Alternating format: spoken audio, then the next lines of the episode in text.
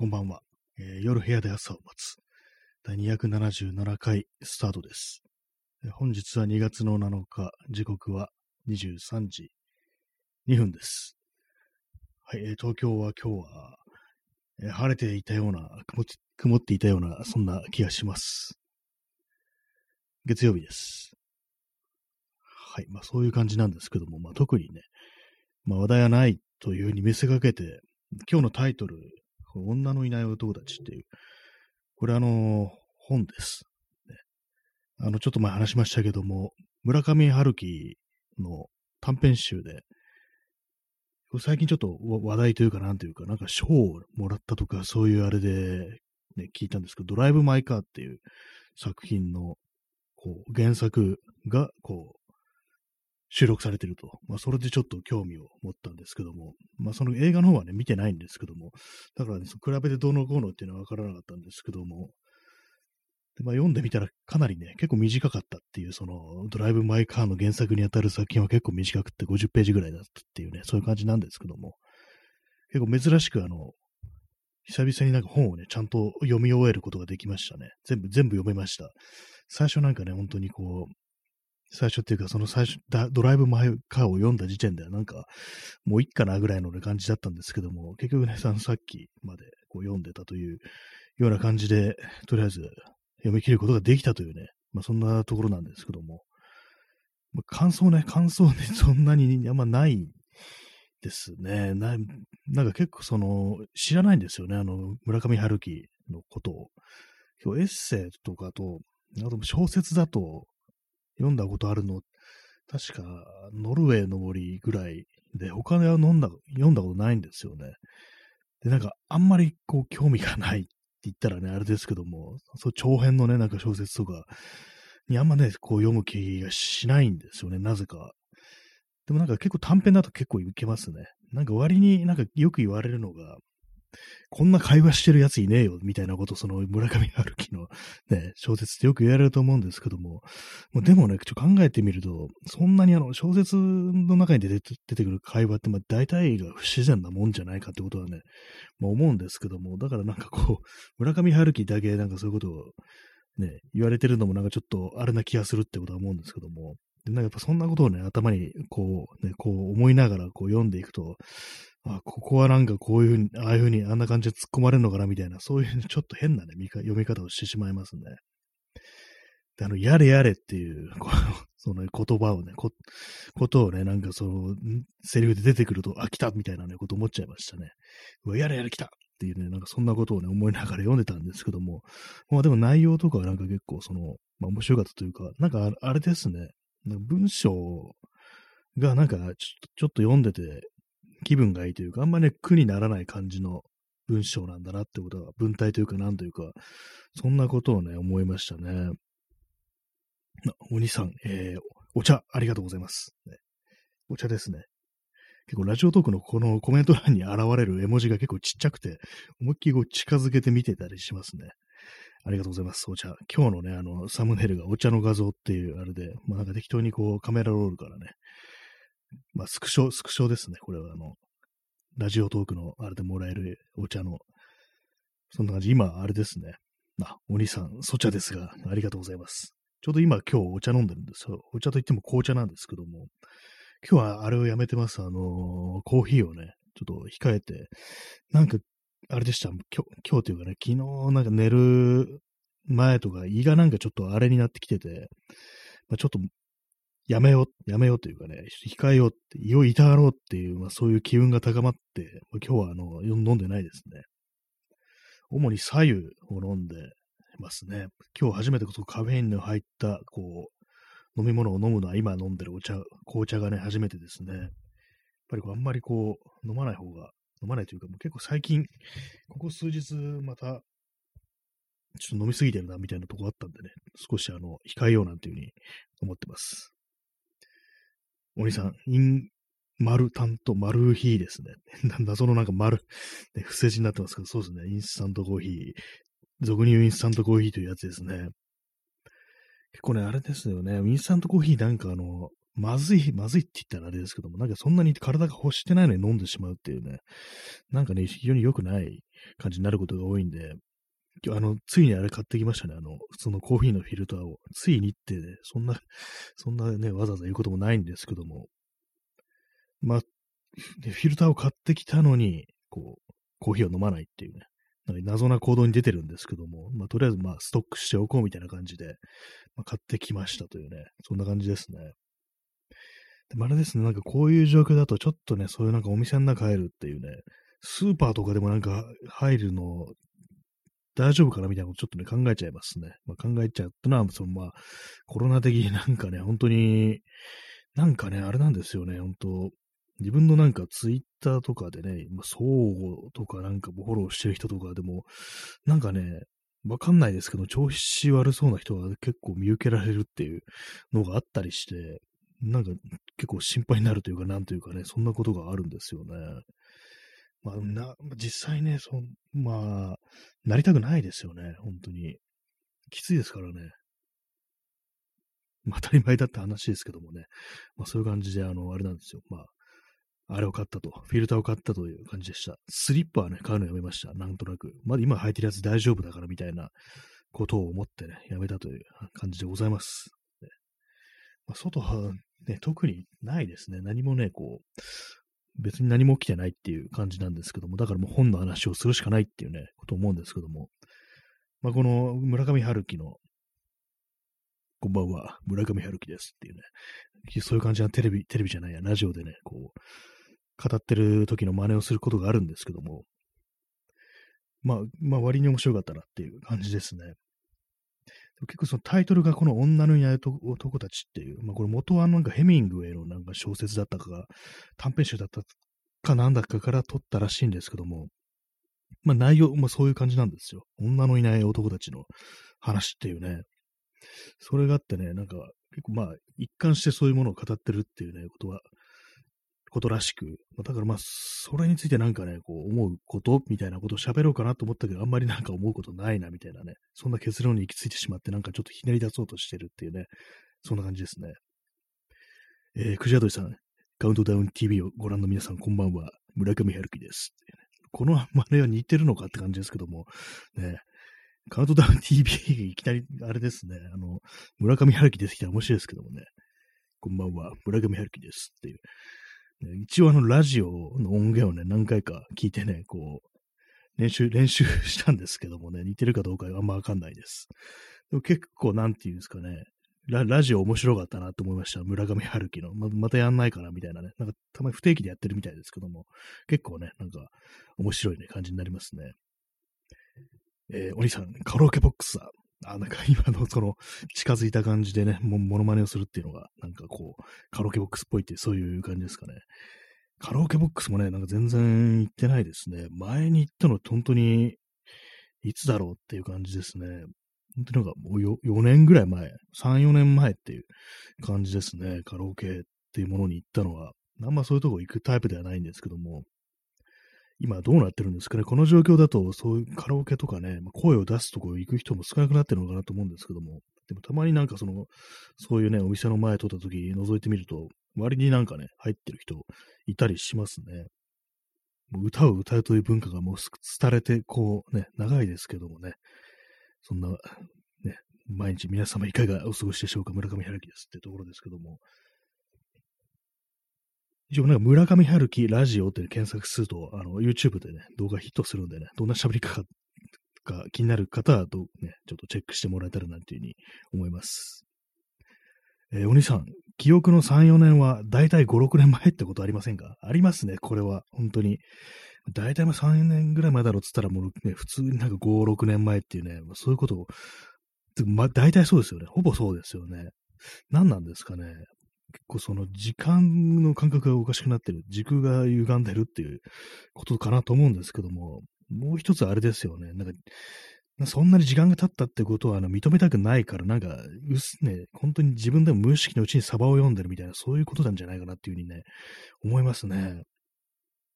だからもうそうですね、私がそのカラオケ行ったっていうのも、ひょっとしたらね、もう10年ぐらい前だったりっていうね、そんなこともあるかもしれないですけども、さすがに10年はないですね。まあ、でも、2010ね8年かな。まあ、まあ、どうでもいいんですけどもね、そういうね、こと、ことですね。そこからね、まあ別に行ってないですね。はい。まあそんな感じなんですけどもね。なんか寺尾明を歌ったような記憶があります、その時。紅茶を飲んでいます。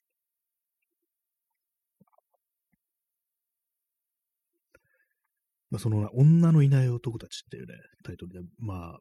結構その内容的に、ね、妻にこうね、先立たれたとか、まあ、妻と別れたみたいな、そういう話が結構、まあ、いくつかね、あるんですけども、あれですね、あの、その映画のドライブ・マイ・カーっていうのは、なんかどうやらそのな、ね、中の2つの短編を組み合わせたような内容なのかなっていうね、そんな感じでしたね。たまに映画ありますよね。映画の原作でなんか短編をね、2つ、同じ作者の短編を2つ組み合わせて1つのね、こう、中編に仕立てるなんていう、そういうことが結構ありますけども、多分その映画のやつもそんな感じなのかななんていうふうに思いましたね。思いましたねって感じなんですけども。まあ、そうですね。でもななんかこう、あれなんですよ。その出てくるね、主人公はその、まあ、妻なり何なりにね、こう去られた、で、まあ、失ったということに対し、まあ、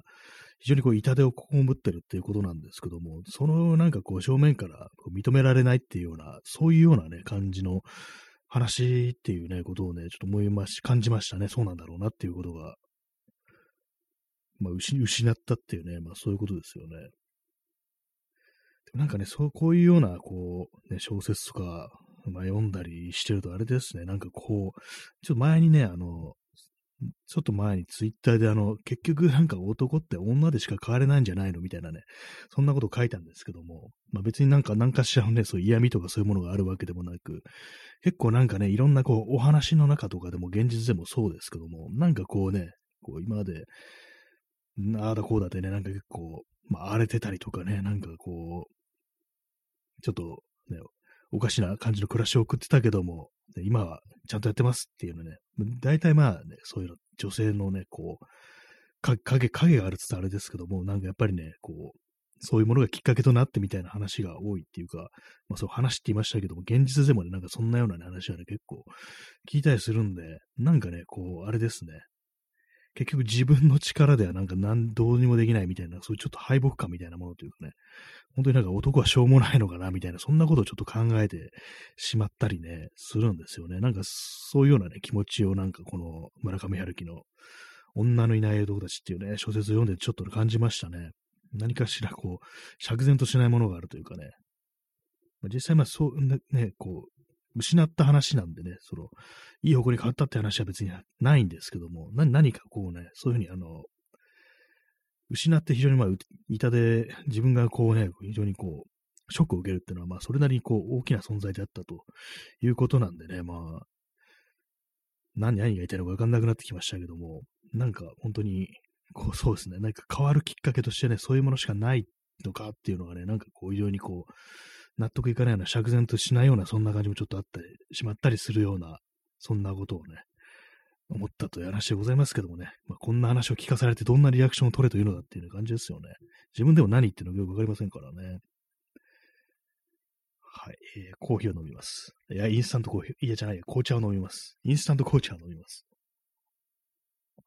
あの、ティーバッグのやつなんで、はい。あれですね、なんか本当なんか思うんですけど、昨日ちょっと、昨日というか、から、昨日から今日にかけてちょっとね、あの、胃が、胃もたれがなんか結構あれになってて、ちょっと、また元気になりたいみたいな気持ちになってきました。元気になりたいって言ったらあれですけども、ちょっと前までね、あの、あれちゃんとやってたんですけどもね、あの、アスケンってアプリあるんですけども、あの、まあ、食事を記録するアプリですね。それをね、ちゃんと記録して、一応なんか節制みたいなことをあんまりね、食べ過ぎたりしないようにしてたんですけども、この2週間ぐらいちょっとね、ひどい感じになってしまっており、まあ、それ、それでね、なんかこう、またやってきたが胃もたれがみたいな感じになってるんですけども、ちょっとね、また戻ろうかな、というようなことを思ってます。昨日ちょっとね、筋トレみたいなこともして、でラジオ終わった後、少しね、外を歩いたんですよ。散歩ですね。夜の散歩ですね。深夜の散歩ですね。やっぱりなんか歩かないとね、ダメですね。やっぱこう、ななんかこう、本当に、やっぱり結構ね、あれ、ど、土日とかね、今まで外出てたのが、本当になんか全然出なくなったりしてて、まあ、っていうのもね、なんかあまりにもこう感染者数が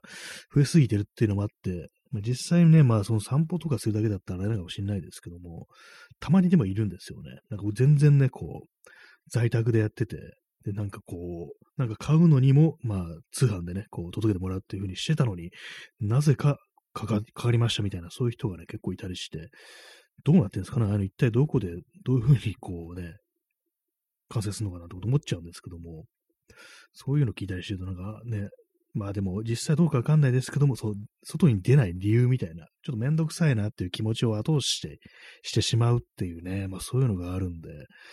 まあなんか全然そう外出てない、全然ってわけでもないですけども、たまにしかね、こう外出てないし、こう気合入れてなんかね、こう一日中徘徊して、こう写真を撮るぞっていうね、ことがなんかなくなってしまったんで、なくなってしまったというかね、やってないんで、まあね、それのせいで、なんかこう、まあ、非常になまってるっていう感じしますね。足腰本当になまってるなって感じで、昨日あのスクワットを20回ぐらいやったんですけども、もう、もうそれだけであの筋肉痛になりましたからね、もう早速、もう翌日にもう来てるっていう感じで、なんかね、朝起きたら、足腰だるいなみたいな感じで、ちょっとね、あの、まあ、ほん、本当の筋肉痛の痛みじゃないんですけども、ちょっと未満って感じの手間、一歩手前ぐらいの感じでね、ちょっとだるい、痛みに近いだるさみたいな感じで、あ、昨日のあれかっていうね、あの、スクワットがみたいな感じでね、なんか疲れた、疲れが残ってんなみたいな感じで思ったんですけども、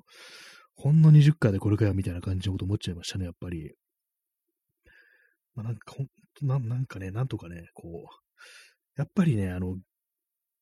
体力あった方がいいなっていうことを なんかちょっとね、思っちゃったりするっていうか、ちょっと今までね、自分のなんかこう、あれを過信してたような気がしますね。やっぱちょっと一応キープ、キープするためにね、感じの、なんか運動とかした方がいいなみたいなことをちょっと思っちゃったりしましたね。割になんかあの、結構ね、長い距離とか歩いてても、で、まあ、平気だったりするタイプだったんですけども、やっぱりなんかね、こう、実際その時は平気でもやっぱダメージが残るっていうことがね、ちょっと増えてきましたね。結構ね、前もなんかこう一日中歩いてたら、なんかもう、ね、次の日ダウンしてるみたいな、そういうことになるのがね、ちょっと増えてきたなと思って、やっぱね、こう、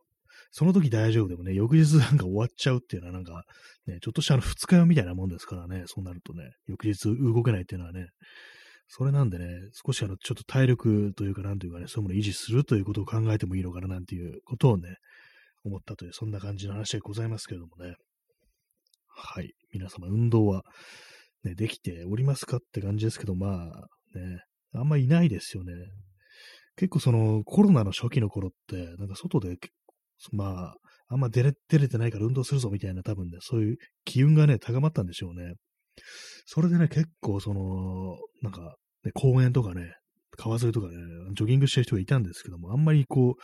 う、ね、それも言うのもね、今のじ、ね、今になってみると、今の時期はあんまりいないですね。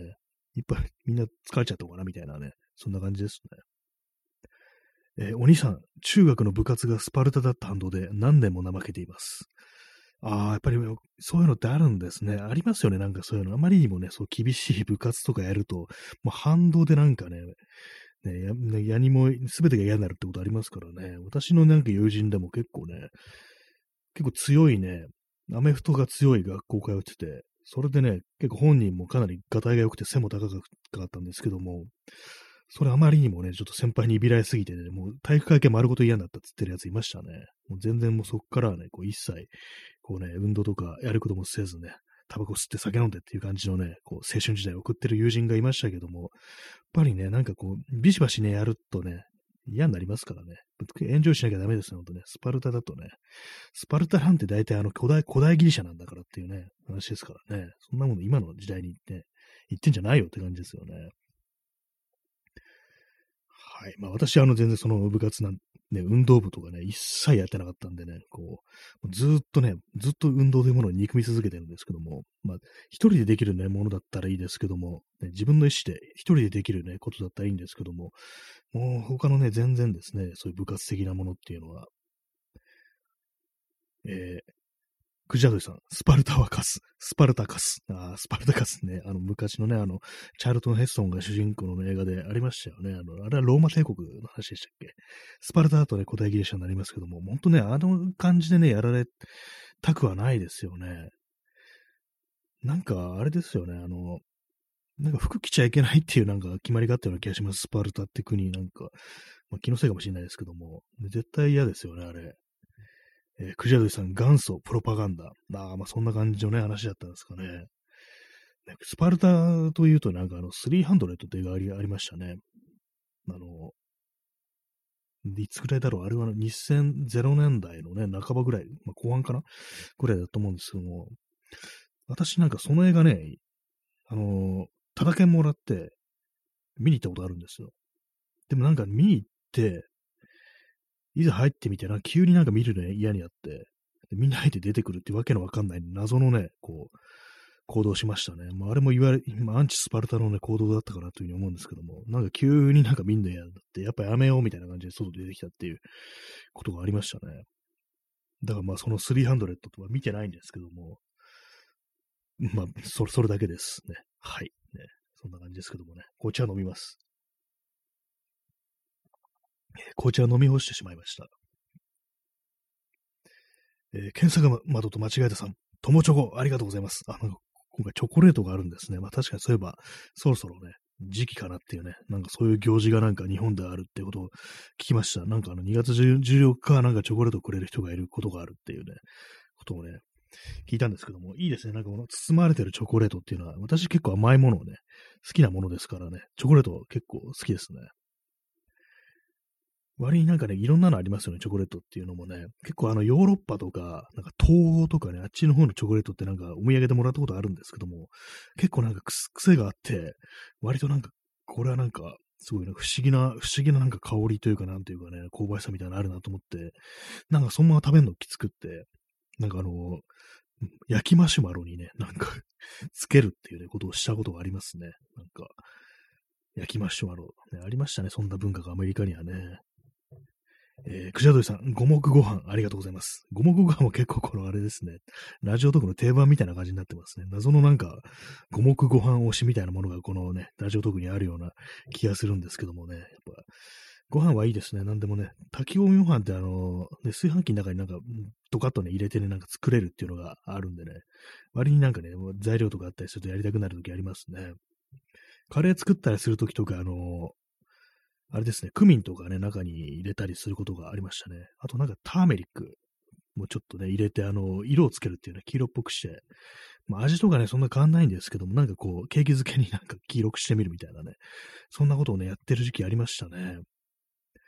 たまになんかそんな感じでスパイスを使ったりしてね、ちょっと変わり種というかなんというか少しね、あの色を添えるなんてことあるんですけども、大体そういうのって、その材料をね、使い切っちゃうと、もういいやみたいな感じでね、こう、やらなくなっちゃうんですよね。一つね、まあ、スパイスとか、まあ、さっきのターメリックだったら、一瓶買ってきて使い切ったらもう二度とやらないみたいな、割とそういう感じになっちゃいますね。結構一時期あの、まあ、カルディっていうね、あの、輸入食材とかよく扱ってるお店ありますけども、あそこになんか結構毎週のように行ってる時期があって、それで何かしらこう買ってるっていうね、なんかことがあったんですけども、なんかもうここ、ここっていうかね、なんか、いつかの頃からか、もうすっかりやらなくなってしまいましたね。えー、お兄さん、ケーキ漬けっていいですね。そうですね。あの、なんかこう、あれですね。味とかあんま考えないでケーキ漬けになんかね、こう、見た目を変えるとかいうね、そういうことのために、なんかこうね、スパイス的なものを入れてみるとか、色、色がつくものを入れてみるとかね、そういうことをね、たまにやったりして、割と気分変わっていいんですよね。結構あれですよね、あの、サフランってありますけどもね、あれもなんかあの、ご飯、ご飯がね、黄色くなるっていう感じで、ね、ありますけども、あれ結構高いんですよね、サフランって。なんか謎に高いなと思うんですけども、あれ確かなんか花、花でしたよね、あれなんかサフランっていうのは。花のなんかね、ほんと、まあ、つぼみの中にあるな、なんか、めしべだったかおしべだったかなんかそんなような、そんなような期間だったと思います。あんま取れないから、ちょっとね、あの、ほんの少量で高いっていうことを聞いたんですけどもね。なんかね、あの感じの黄色さ、いいですよね。え、XYZ さん。新谷さんは大久保にスパイスを買いに行ったり、料理家のイメージあります。あ、そうですね。大久保、新大久保あたりはね、結構ね、行ったりしますね。まあ、そんなにまあ、しょっちゅうは買わないんですけども、たまにこそクミンとかね、あの、200g ぐらい入ったやつをね、かかってきたりして、結構あそこ安くていいんですよ。あの、イスラム横丁ってとこあって、まあね、外国からね、来た方がね、こう、こうね、いろんなお店出してるんですけども、あそこね、ほんと安くていいです。ほんと普通になんかね、スーパーとかで、あの、小分けにされてるスパイス買うより、全然あそこであの、袋詰めにされてるね、こう、スパイス買った方が全然得なんで、150円でね、200g とかね、かなり安いんですよ、クミンとかが。パウダーとかね、シード、まあ種のやつですね、こう、引いてないやつ、そういうのもあったりしてね、かなりいいですね。ちょっと料理、料理家かというとは、まあそうでもないかなっていう、あんまりね、こう、いろいろなんか試すっていう感じなんですよね。なんか、どっちかって言ったら遊んでるに近いっていう感じで、なんかちょっとね、聞いてみたら、ね、あれをやってみようみたいな感じで、そんなにあの、あれなんですよね。こう、追求しないっていうか、結構大雑把っていうのがあったりして、まあ形になればいいやみたいな感じのことはあるんですよね。割となんか料理家っていうと、その味にちゃんとね、こだわったりして、で次は次でね、こう、しっかり作れるように研究しようみたいな、そんな感じあるんですけども、私の場合なんか結構ホビーっていうかね、こう、とりあえずまあ形になりゃいいでしょ的な感じでやったりしてますね。料理というとあれですね、なんか最近ね、なんかツイッター見てると、あの、舞茸の唐揚げがね、なんか非常になんか押されてるっていうね、うまいっていうようなことをね、言われてて、私あの、昨日やったんですよ、舞茸の唐揚げ。としては胃もたれってそれのせいかなと思いましたけども、えーえー、あれです、その、唐揚げなんですけども、えー、舞茸を、こう、まあ、適当にこうちぎって、で、それに片栗粉と、ね、醤油と、えー、酒と砂糖ちょっとみたいなのをね、こう、まぶし、まぶしてっていうかね、それでまあジップロックみたいな中に、袋の中に入れて、こう、しばらく置いといて、で、それであの油大さじ3杯で、こう、いや、揚げ焼きっていうんですかね、そういうことをやるっていうのがあって、まあ、つってもまあね、そんなちゃんとしたあのね、あれでは、唐揚げって言うけど、普通のなんか、揚げ物みたいな鍋でね、こう、やるわけではないから、まあちょっとね、カリッとしてる程度でしょって思って作ったんですけども、結構ね、美味しかったですね。それは思ってよりなんか、唐揚げ感あるっていうね、ことをね、お気づきましたね。これはね、結構いけるっていうようなこと思いました。なんか、私のね、読んだレシピでは、あの、なんか、雪国前岳極みっていうね、なんか銘柄指定みたいな感じでね、こう、書いてありましたね。なんかそれがいいらしいです。ね、うまかったですね。普通に私、ま、前岳結構好きなんですけども、あれはね、結構美味しいです。ね、お兄さんうまそうってね、うま、うまかったですね。今想像で食べましたが、美味しかったです、ね。想像想像でも結構いけるときありますよね。割となんかね、こう写真とか見ながらだと、結構味とかがなんか想像できるなんていうね、そんなこともね、あったりしますね。えー、おじさん、原田真二のタイムトラベルという曲にサフラン色のドアって歌詞がありました。ありましたね、サフラン色。私も最初ね、なんか、サフラン色と思ったけど、あ、あの感じの色かって感じで、でもどっちだっていうね、あの、色、色のついたね、ご飯の、まあ、黄色っぽい色の方か、それともあのね、あの、元のね、サフランの形、結構赤っぽいね、赤い濃い赤みたいな形で色してますけど、どっちだろうっていうようなことをね、ちょっと思ったんですけども、どっちですかね？サフラン、ど、ど、っちのサフラン色なんだろうってこと思いましたね。割とそうですね、その曲好きですね。原田真二のタイムトラベル。今ちょっと頭の中で思い出してますね。サフラン色のは確かにありました。サフランね、サフラン、どうなんですかね。日本だけ高いんだろうか。どうなんですかね。今、あの、あれです。延長するかどうしようか考えてるところなんですけれども、えー、っとですね。そうですね、あの、15、10分15分ちょっと延長します。ね、ちょっと喋る訓練だっていう感じで、ね、よくわかんないですけどもね。別にあの、あれですから、毎回なんとなく30分やっちゃいますけど、まあ別にね、普通に適当なところで切り上げてもいいっていうのもあると思うんでね。あ、チャンツさん、ありがとう。ありがとうございます。ありがとう、ありがとうございます。点ですけどもね。まあ、そんな感じなんで、あの、5分ぐらいにちょっと間開けてまたやりたいと思います。ね、あ拍手ありがとうございます。はい、えー、29分35秒ですけどもね。食べ物の話はなんかやっぱりなんかスーッと出てきますね。まあ、人間毎日食べ物食べますからね、大体は。ね、なんか痩せるって言ってるのに何食べ物の話ばっかしてんだよって感じですけどもね、なんかこういう話してるとなんかね、余計なんかね、こういろいろ試したくなってきてしまいますね。まあ、そんな感じでちょっと5分ちょっとね、空いて、こうまだ第2部やります。それでは。はい、えー、第2部ということで、また始まっております。あれですね、あの、結構始まっ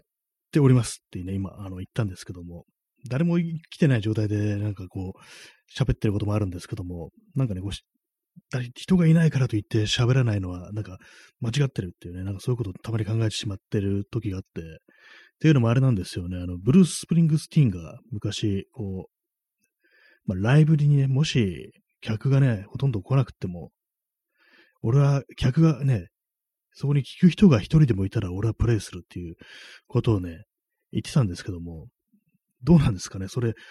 一人でもいたらっていうふうに言ってますけど、もしゼロだったらやるんだろうがみたいなことを今ふと考えてしまいました。で誰もね、聞いてないのにこう演奏するっていう、ね、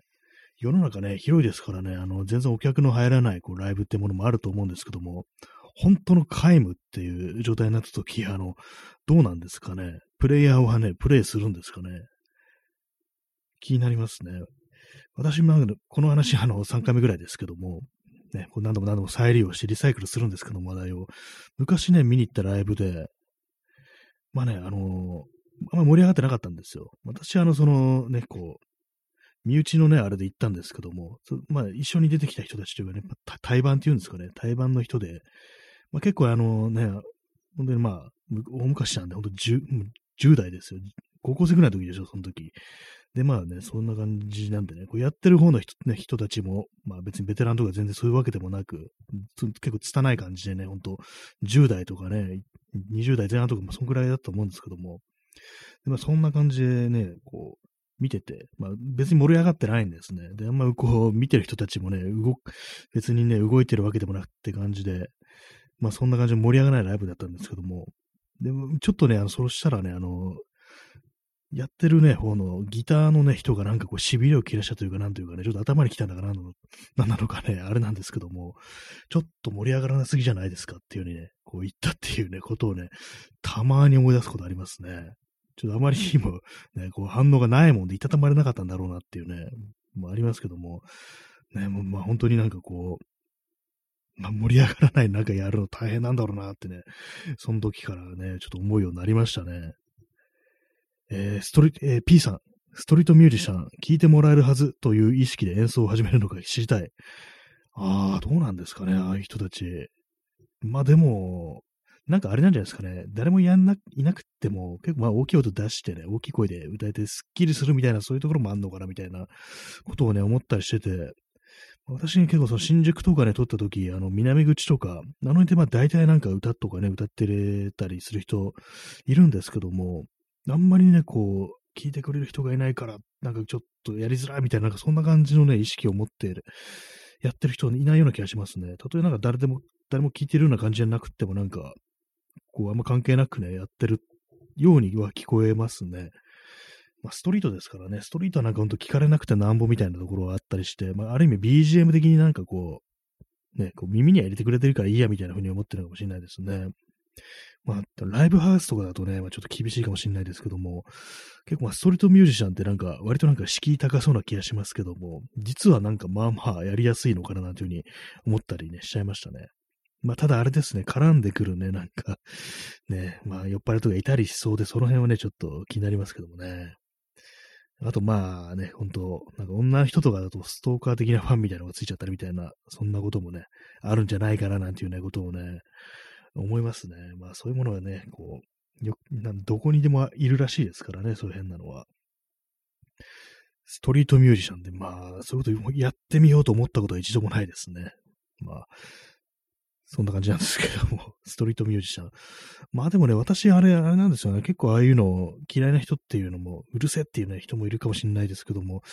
まあなんか賑わいじゃないっていう感じのあれで、そんなに、ね、嫌じゃないんですよね。まああんま立ち止まって聴こうと思うような感じのね、歌ってものは、まあその新宿の南口においてはそんないないですけども、なんかこの他のね、街とか、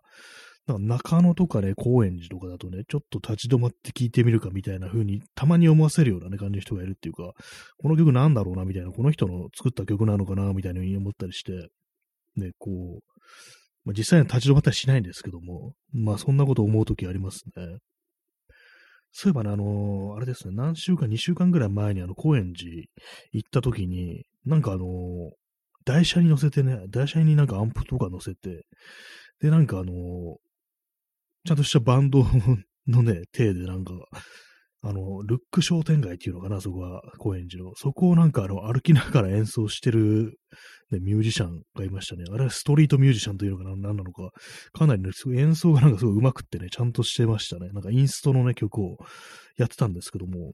歩きながら結構演奏するのってなんかタイミングとか狂いそうで難しそうだけど、うまいな、みたいなことをね、思いましたね。まあ、あそこから何を、どこに行こうとしたのか、ね、どういうあれ、あれのパフォーマンスなのかわかんなかったですけども、なんか、ね、移動しながらこう演奏してるっていう人たちがね、いましたね、その時。高円寺の話でした。ね、高円寺といえば、あの、ガード下で、なんか、つかみ合いの喧嘩をしてる人をね、見たことがあって、何だったのかなって思いますね。ガード下でけん、ガード下っていうとなんかあの、ね、ギターとか弾いてる日当たりの人がいるってイメージあるんで、なんかそれ、それがなみのトラブルだったのかななんてことをちょっと思ったんですけども、あんまね、楽器とか持ってる風には見えなかったですけども、もしかしたらなんてこと思っちゃいましたね。割になんかあの、私ね、東京、ずっと東京ですけども、あのなんか道端でね、喧嘩とかね、なんかトラブルってあんま見たことないんですよね。まあ、結構まあ鈍感で気づいてないっていうだけかもしれないですけども、皆様いかがですか？私ね、なんか結構ね、まあ、いろんなね、こう、ありますよね。こんだけたくさん人がいるんだから、なんかいろんなトラブルとかね、毎日目にしそうなもんですけども、なんか全然ないんですよね。なんですか、私が通りがかると、はってやめてんのかななんてことをね、ちょっと思っちゃったりするんですけども、ただ一回ね、一回じゃないんですけども、なんか、ちょっと、ね、印象に残ってるやつで、まあ、この話多分2回目だと思うんですけども、あの、川沿いをちょっと、私そのジョギングしてて、ジョギングしてる時期だったんですね。ジョギングしてて、そしたらなんか、若いね、本当まあ、10、10代後半ぐらいのね、若い男子たちが、こう、ね、一人がもう、立ってて、で、なんか二人になんか土下座というかなんかね、座らせてなんかね、すごい怒ってるっていうのを見たことありますね。あれなんか本当、それこそなんかね、暴走族的なあれのね、パイセンからのなんかしばきだったのかななんていうことをね、思っちゃいますね。思っちゃいましたね。な、何を、何が終わったんだろうな、みたいなこと言って、まあ、殴ってるわけではなかったんですけども、なんかこう、ね、座らせてなんかね、こう怒ってるっていうね、感じでしたね。まあ、あの後なんかぶん殴られたりしたかもしんないですけどもね。えー、お兄さん、初めて殴り合いの喧嘩を見たとき、ペチペチという音で笑顔になりました。ああ、まあ基本的にあれですよね。肌と肌のぶつかり合いっていうのはありますからね。別に金属とかね、石で殴ってるわけではないから、まあ、けまあ、言ってもまあペチペチっていう感じですよね。多分、素人のなんか喧嘩とかだと本当になんか、ペチペチっていうね、感じ終わるのかもしれないですけども、でもあれですよね。そういうことでも、なんか普段ね、なんか全然こう、そんなことやらないもんだから、すごいダメージとか残ったりしてっていうね、具体的に言うと、自分の拳がめっちゃ痛いみたいなね、なんかそんなことをね、ありそうだなっていうふうに思っちゃいますね。殴り合いの喧嘩は私あんまこう見たことないですね。なんか胸ぐら掴んでるとか見たことあるんですけども、殴ってんのはね、あんま見たことないです。あんまつか、一切見たことないですね、そういえば。えー、P さん、関東連合。ああ、ちょっと シャレにならないですね。それはあのなんかバットとか出てくる感じですからね。あれは六本木とかね、そういうところですよね。前のところになんかすごくね、よく頻繁に出入りしてたらそういうことも見かけるのかもしれないですけども、私はね、普通になんかあの、普通のところ歩いてるだけなんで、新宿とかでも別に歌舞伎町とかになんかずっといるわけではないんで、でトラブルとかそんな見ないんですけども、ね、やっぱ場所によってはね、そう恐ろしいことが起こってるっていうね、まあそういうことなんでしょうね。まあそう殴り合いは見たことないですね。まあ、胸、胸ぐらつかむ程度とかで、あとね、結構まあ、これあの3年ぐらい前、3、4年前に見たんですけども、新宿のなんかどっかで、しかも結構ね、その新宿の新、ね、かなりね、裏の方っていうか、西新宿のさらになんか奥地みたいなところで、ほとんど住宅街みたいなところがあるんですけども、そこなんか歩いてたら、なんかね、結構中年男性がなんかこう、ちょっと言いやら、一人がね、なんかこう、一人に対してなんか、非常になんか怒ってると、お前、こう警察沙汰だぞみたいなこと言ってるのがあって、え、何これなんかちょっと、これは割って入った方がいいのかなぐらいの感じだったんですけども、でも聞いてるとなんかその、言われてる方がなんかちょっと、なんかね、物だったかなんか盗んだみたいな、そんな感じで、それをなんか詰めてるっていうような感じのシチュエーションで、まあ、その、そのスッと通り過ぎたんですけども、何だったのかなっていうね、思いますね、ああいうの。どどう反応すればいいかわからないですよね。別にまあ、殴ってるわけじゃないから、その、都合とかすることもないのかもしれないですけどもね。まあ、そんな感じで私あんま見たことがないっていうね、ところありますね。えー、クジアドリさん、ドラゴン。ああ、そのク、クルーというか、なんというかね、その、あれですよね。グレンタイ的なやつですよね、ドラゴン。怒るにね、羅生門の名に、権利の剣っていうね、書いてドラゴンって読ませるというね、非常になんか恐ろしいあれがあるという話は聞いたことがありますね。私そういう感じのなんかあの、裏社会のね、ことについて特に調べるということはしたことはあんましないんですけども、それでもね、なんか聞いたことがありますね。まあでも時期によっては結構本当なんか新宿とか危険な時もあったのかななんていうふうに思ったりしますね。なんか90年代とか結構やばかったのかなみたいなね。今はなんかそういう、ここ歩歩いてるとやばいみたいなね、なんかあんま不良というものがなんかこう、はっきりとした形を持って、ここがやばい的な感じで一般人に絡んでくるってことが、そんなにね、なんか昔と比べたらないような気がするんですけど、実際どうなんですかね。私はあんまりそういう感じで危険な目にあったことっていうのが割とないんで、まあ、体がちょっと大きいっていうのもあるかもしれないですけども、割となんかね、のほほんとした感じで、こう、ね、結構その東京の街歩いたりするんですけど、まあ、ね、運が悪ければね、なんかあったりするっていうね、そういうこともね、あるのかなっていうことはね、ちょっと思っちゃったりしますね。まあ、けん喧嘩の類はなんかほんと見ないっていう。ね、まあ、渋谷とかね、あんまり行かないんで、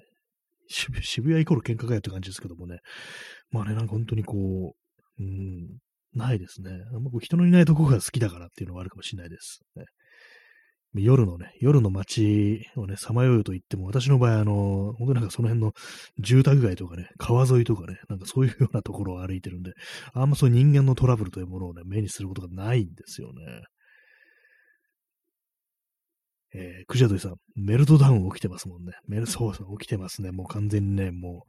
う終わった年であるっていうね、感じですけどもね。そんな感じの、もう本当に人の住めない、ね、こう、魔界都市新宿ですからね、基本的にはね。魔界都市新宿って何なんですかね、本当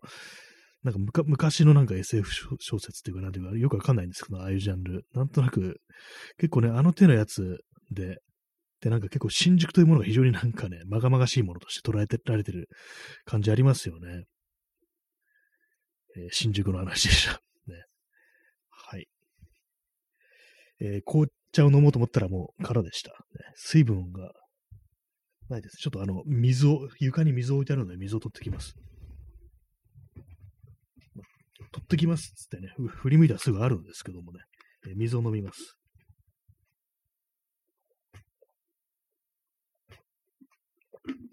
これ昨日、昨日ね、こう、ボトルに入れた水なんだけど大丈夫かなってことを思いながら今飲んでますね。ペットボトルとかでも口をつけると、なんか雑菌とか繁殖、繁殖するかあんま良くないっていうことを聞きますよね。以上、水、水の話でした。ね、まあ、そうですね。外で見かけたトラブル。ね、これなんかあの話のネタ的にはなんか面白い、ね、題材でありますけども、私自身全然こう見かけたことがないんですけども、一回ね、あと、新宿で、新宿のあの、あれは何だろうな、どルミネとかの近くで、こう、まあ、若いね、男性、本当なんか大学生ぐらいのね、二十歳ぐらいの若い男子たち、数人と、今日年配の男性が、なんかちょっと揉めてて、その年配の男性の方がですね、その若い、ね、兄ちゃんのね、胸ぐら掴んでなんか振り回してるっていうね、ことを見たことありますね。あれ一体何があったのかなっていうね、ことをね、思ったんですけども、結構な昼間でしたね。昼間のね、結構人通り多い時間帯で、ね、何かしたのかな、あの若いね、男たちがみたいなことを思ったんですけども、まあ、殴ったりはしてなかったですけど、まあ、胸ぐらつかんでなんか、ブンブン振り回してるっていうね、結構かなりね、その力のある感じで、そのね、年はね、言ってますけど、なんかそんな感じの人いましたね。別に、まあでも、ヤクザとかそういう感じじゃなかったんですけどもね。あれは一体何だったのかってことをね、たまに思い出したりしますね。はい、トラブルの話でした。ね。あんまそうなんですよ。見ないんですよね。その手のね、やばいことっていうのを。でも思うんですけど、ま多分ね、あの、気づいてないっていう。あんまりね、こう、人間、人間をね、あんま見てないんですよ。私、街歩いてるとき。大体もうほんとなんか、基本スルーみたいな感じで、人間をね、人間にあんまこう触れ合わないようにしてるっていうか、本当に、そういう、なんか、ムーブというかね、身のこなし、こなしみたいなものが染みついてるせいで、まあ、それでなんかね、変なことに起こっ出くわしたりすることがないし、自分もなんか、なんかね、言われたりされたりすることがないっていう、基本的になんかステルス状態で街を歩いてるみたいなね、なんかそういうところがね、もうありますね、私は。ただね、一回、一回でもないですけども、あの、逆走してくるね、若い兄ちゃんがいて、それあの、東京西の方ですね、西東京の方ですね。まあ、正確に言うと、武蔵境ですね。武蔵境っていう駅があるんですけども、そのあたりをね、自転車でね、シャーシャこう、ね、車道の左車線走ってたら、向かいからね、なんか、若いね、男が来てね、なんかもう、逆走ですから、もう邪魔だな、こいつ、みたいなこと思ったんですけども、まあ、それでもまあ別に、大体まあスルーするんですけども、私、そういうの、別になんか注意することもなく、で、なんかそし、それがなんか結構その、駐車車両があって、それをかわし、かわそうとしたらなんか結構その、まあ、全然ぶつかるような感じじゃないですけども、あれですね、こう、ぶつかるような感じじゃないんだけど、まあなんか邪魔だなみたいな感じでお互いをね、こう思ったんでしょうね。私は別に何も言わなかったんです。その何も言わなかったんですけども、向こうがね、なんか、邪魔だよみたいなことをね、ぼそっとなんか言ったってことがあって、なんか、あれはちょっと頭きたななんていうね、ことがありましたね。まあ、クソガキとはいえ、ね、もう左が走るもんだぞっていうね、ことをね、言いたくなりましたけども、まあ大体まあなんかそういう時めんどくさいんで、基本的に何も言わないですね、私は。えー、クジャルドリさん、スニーク99。はい。まあ、これはですね、あの、ね、ありがとうございます。そうですね、スニーク99のね、感じで歩いてますね。これあの、この放送で本当何回も出てきてるね、フォールアウトというね、こう、核戦争後のアメリカを舞台にした RPG の話なんですけども、そのあの、まあ、RPG なんでステータスとかあるわけですよ。いろんなパラメーターがあって。その中にスニークっていうのがあって、これのね、あの数値が大きければ大きいほど敵に気づかれにくくなるっていうことでね、それがもう99まで行ってる状態で街を歩いてるっていうね、スニーク99というね、非常に高いレベルでのステルスを維持した状態で街を歩いてるという、まあ、そんな感じなんでね、あんまこう、やばいことに出くわしてないっていうね、まあ、そんな感じになってるんですよね。水を飲みます。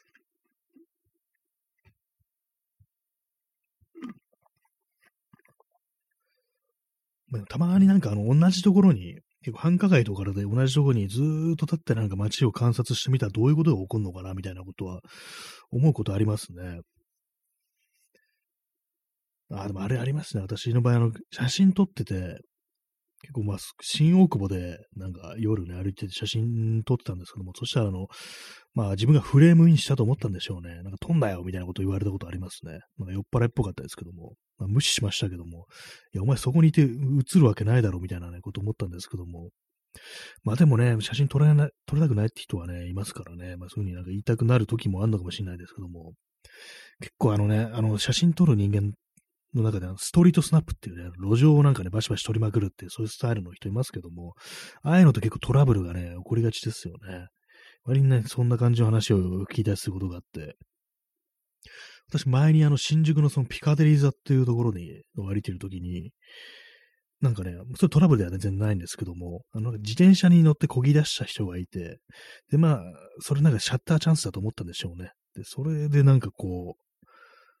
まあ、夜だったんですけども、まあ、ストロボをね、焚いた状態でバシってね、なんか撮ってる人いて、それでなんかね、その、まあ、撮られた方の人、まあ、自転車の人ですね、まあ、男性だったんですけども、中年男性だったんですけども、なんか気づいたらしく、え、何？みたいな感じでね、で、ちょっと異様な空気が流れて、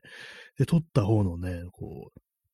それ、それもなんかまあ30代ぐらいの男性だったんですけども、なんかちょっと気まずいような感じで、そそくさとなんかその場を離れるみたいな、なんかね、別にトラブルは別に起きてないんですけども、結構異様な空気っていうものがね、流れてる瞬間に出くわしたことありますね。まあそれいきなりストロボ耐えたらびっくりするよなみたいな感じのことあって、まあでもシャッターチャンスとか思ったんだろうな、みたいなこと思ったんですけども、まあ私はね、まあそういうことはなんかできないですね、本当。その手のストリートスナップってなんか、あれやってるとなんか本当に、あれこそが本堂であるみたいなことはなんかこう日本の写真界というかね、なんかストリートには結構ありがちですけども、まあ、あんま自分はね、こうやろうと思わないっていうか、まあそういうふうに捉えた写真は結構迫力あってすごいなっていうふうに思うことはあるんですけども、まあなんですかね、人としてはどうかと思うみたいなことはね、やっぱちょっと考えたりしてしまいますね。結構、まあ、一昨年ぐらいだったかな、去年だったか、あの、富士フィルムっていうね、まあ、カメラメーカーありますけども、の新しい、ね、カメラ出るよってあれの、その、プロモーションビデオで、こうそういうストリートスナップ系のカメラマンをね、採用して、で、その、まあ、撮影風景みたいなものをね、こう、映像にして、こう、まあ、宣伝にしてたっていうのが、プロモーションしてたっていうのがあったんですけども、そのなんか撮影手法があまりにもね、こう、ぶ、本当になんか、被写体に肉薄しすぎてて、それも本当になんか、通行人とかの前にいきなりこう、前に現れてね、バシャって撮るっていう感じで、もう撮られた方もびっくりしてもすごい嫌な顔して、ね、逃げようとしてるっていうね、そんな感じの、あれをなんかこうその、宣伝として使ってしまったっていうことがあって、炎上したなんてのがあったんですけども、なんかね、なんかああいうのって実際に撮られた写真見るとなんか結構、おお、すごいなみたいなこと思っちゃうんですけども、その過程において、撮られる過程においてなんかすっごい嫌なことされてんな、みたいなね、の見るとね、やっぱ本当になんかそれこそ人としてどうかと思うっていうね、迫力はあるけどどうなんだこれみたいなね、ことをやっぱどうしても思っちゃいますね。暴力だなっていうね、こと思いますけどもね。まあでもなんか、結構ね、そういう感じで写真とかストリートスナップとかやってる人たくさんいるはずなんですけども、自分がなんか撮られるってことをね、に出くわしたことがないですね。な、なんなんですかね結構世の中結構無数に写真撮ってる人いるのに、街に出てるね、こう歩いてるとなんかそれやってる人あんまいないっていうね。なんか結構不思議な感じあるんですけど、まあ、まあ広いね、まあ世界ですから、まあ分散してるっていうね、たまたま行き合わないだけだよっていうのは思うんですけども、なんか結構不思議な感じますね。結構インスタとかであの相互のね、人とかで、自分となんか行動範囲が全く一緒で同じようなところで写真撮ってる人いんのに、一度もなんかね、こう、なんか出くわしたことないな、みたいなね。そんなのが結構ザラにあったりして、実はなんか平行世界の人なんじゃないかみたいなことをね、思ったりしますね、そういうので。この人実は自分と同じね、こう世界じゃなくてね、パラレルワールドいるんじゃないかみたいなね。ちょ、ちょっとあの、次元を超えてなんかそのインスタでこう、ね、お互いフォローしてるってなったらちょっと面白いななんていうことをね、まあ、思ってしまうんですけども、なんかほんと不思議と合わないんですよね。えー、P さん、オリンピック反対のデモを盗撮した川瀬直美もストリートスナップだったのか？ああ、どうなんですか？あれがストリートスナップ。あまあ、講義のね、ストリートスナップですね。あれはまあ、ストリートスナップというか、まあ、いわゆるデバガメってやつですよね。あの、昔、江戸時代の言葉でね、あの、覗き野郎のことをなんかデバガメなんていう風に言ったなんていうのありますけどもね、川瀬直美の場合はね、もう盗撮ですね。あれは盗撮犯っていうね、ことでね、ちょっと一段階上のなんかレベルに行ってると思うんですけどもね、しかもなんか捏造っぽいこともなんかね、その、ね、起きてそうだしっていうね、感じしますからね。え水を飲んでおります。でも嫌ですよね。取られるの確かに嫌ですよね。本当デモとかに行っててなんかそういうの取ってくるっていうのは本当なんか公安とかですからね。公安ってなんかああいうの取ったりしてますよね。なんかね、取ったりして、で、なんか謎になんかメモ帳にね、こうメモしたりしてて、謎になんかポロシャツ着てるっていうね。で、斜め掛けのバッグ背負ってるっていうね。なんか明らかになんかあの、公安って見た目でわかりますよね。不思議となんか。なんかこいつら、あれ、あっちだろうみたいなね、ことがね、パッとわかるんですけども、あのなんか、ね、異様な感じしますよね。えー、P さん、河川のポロシャツ。そうですね。なんか謎になんか着てますよね。なんであれ、河川のポロシャツ着てるんだろう、公安ってっていうの思いますけどもね。なんか異様なんですよね。なんか雰囲気違うから、なんか、こいつらあれだろうっていうね、ことがすぐ上がるっていうのありますね。まあ、そういう感じで、川瀬直美による盗撮が行われたって感じなんですけども、私、あの、そのオリンピック反対のデモには行ってないのでね、その光景というのを見てないんですけども、なんかね、結構あれでしたよね。ビデオカメラ、ビデオカメラっていうのかな、今。そういうのね、構えてね、なんか撮ってるっていうね、写真、写真みたいなのありましたね。どうな、どうなってんですかね。か、川瀬直美ってなんかあの、なんかこういうとこで言うのはあれですけども、なんか昔からなんか私の中のイメージじゃ、なんかネットとかでね、なんか なんていうか関係者っぽい人がなんか、たまになんかね、悪口みたいの言ってるっていうイメージがあるっていうか、なんか昔ですね、あの、川瀬直美のあの、確か萌え、萌えの朱雀っていう映画だったと思うんですけども、あの、国村淳とかが出てるやつですね。見た後、で、なんかこんな、それ見た後なんでね、映画の感想とかね、こう、ないかなと思ってネットで検索したら、2チャンネルにね、こう、のスレッドがヒットして、その中でなんか非常にね、こう、なん、なんていうかね、こう、かんこのスタッフっぽい人がなんか非常にこう悪口を書いているっていうのを見たことがあって、なんかね、その川瀬直美と聞くとね、それを思い出してしまうんですね。まあ本当かどうかわかんないですけども、完全に嘘で、ね、なんか、ね、なんかただ単にこう、気に食わないっていうね、全然関係ない人がね、あることないこと書いてたのかもしれないですけども、なんかね、そのことをね、ちょっと思っちゃったりしますね。恨み買ってんのかな的なことをね、思っちゃったりしましたね。えー、P さん、ハイテクポロシャツに支配されて人間性が喪失してる公安。あ、もう本体はもうね、ポロシャツなんですね。あの、ポロシャツが本体ってあれでね、ね、本当にね、なんか、なん、なん、なんであの、お揃いみたいにポロシャツを着てるんだろうって思いますけどもね。お揃いではないのになんか、一様にね、同じ雰囲気出してるのは、やっぱあれですかね。支配されて、人間性を失ってね、なんかもう本当になんか、もうしね、そうですね、虫みたいになってるっていうね、もう女王、女王アリみたいなものに操られてるっていうね、なんかちょっと前のね、放送話しましたけども、SF とかに出てくるね、こう、そういうなんか集合意識みたいなものに支配された、こう、宇宙人みたいな、エイリアンみたいなね、そんなやつかもしれないですね、実は。公安は実はあのね、人類ではなかったみたいなね、公安という種族なのではないかみたいなね、なんかちょっとこれ、あれちょっとあれかもしれないですけどもね、こう、ちょっとセンシティブな言い方かもしれないですけどもね、まあ、とりあえず、とりあえずもう公安嫌いっていうね、警察嫌いっていうまあ、そういうことにね、つきますよね、本当にね。はい。ね、まあ、そんな感じでね、こう、公安の悪口を言ってる放送なんですけども、まあでもなんかね、わかりますよね、本当にね。刑事とかってなんか、一回私なんかあの、事件が起こったね、という場所、まあ、具体的に言うとあの、遺体がなんかね、死体遺棄のね、現場みたいなところが私のね、いつも通るルートだったっていう、私のよくね、通る道でそういうことがあったっていうのがあって、その時なんかね、結構、事件のしばらく後に歩いてたら、その、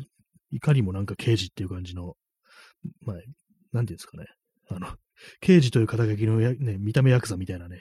人に声をかけられて、この辺でなんか、あの日何か見たことありましたかみたいな、そういうこと聞かれることあったんですけども、なんかその時のね、刑事の顔を妙に覚えてますね。なんかね、アイロンパーマみたいなのを当てて、結構赤ら顔で、なんか、酒の、酒のせいなのかなんかわかんないんですけども、結構ね、鼻がね、赤くてね、ギラギラね、油切ってるね、なんか中年男性でした。はい、まあね、刑事の話でした。刑事物語です。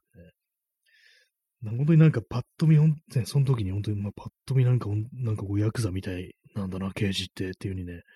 思いましたね。クジアドリさん、国営ヤクザ。まさにそうですね。そんな感じしましたね。もう、ほんとすごい、すごい油切ってるというね、そういう印象があってね、そのなんか肌のテカリとね、赤鼻のね、具合となんか、妙に乱々とした目。ただね、あの、話しかけ方は妙にジェントルっていうね、なんかそのちぐはぐさがなんか妙にね、印象に残ってますね。もう相当前の話なんですけども、ね、まあ、実際まあその現場で私は、ね、何も見た、見てないし、別にその事件が起きた時刻にね、そこ歩いてたわけでもないんでね、全然何もわからないんですけどもね、ね刑事は怖いというね、まあそんな感じでしたね。当になんか、ね、ドキュメンタリーとかそういうの出てくるとね、もう普通にもヤクザとね、見た目の区別がつかないって、そんな感じですからね。もう国営区ヤクザとはね、言って、ね、妙だなっていう感じですよね、ほんとね。言えて妙だなって感じですよね。言って妙だなってなんだって今思っちゃいましたけども。はい、まあそんな感じで今日は何の話をしてきたんですかね。なんか不思議な話してます。結構もう、行き当たりばったりでね、なんかいろんな話してますけどもね。はい。ね、女のいない男たちというタイトルでね、村上春樹についてディープに語るのかと思わせといてね、でも全然書けないしてるってあれですよね。結構思うんですけども、このタイトル見て、あ、村上春樹の話するんだ、この放送聞いてみようって思ってね、こうね、再生してみたらね、なんかわけのわかんないし、ずっとしてるって感じで、もうこの非常になんか申し訳ないんですけども、その期待してね、こう、来られた方いたらね、すいません、特に、あの、あんま感想ないですって感じで、なんか本の感想難しいですね。なんか、まとめてね、事前にまとめて原稿みたいなの書かないと、そういうの出てこないと思うし、なんかそもそもあんまり、こう、感想がないっていうね、のが、感想がないってもう小学生の頃が言ってるのとね、言ってること変わってないですね。読書感想文本当に苦手でしたからね。作文の類でね、本当感想なしとしかね、思えないっていうね、なんかそんなことばっかりね、頭に思いながらこう、ね、こう、なんとか絞り出してたっていう、そういう感じだったんですけどもね。はい。まあ、そんな感じで本日もね、結局1時間お送りしまいましたけども、ね、いかがでしたでしょうか。そんな感じで、えー、ご清聴ありがとうございました。さよなら。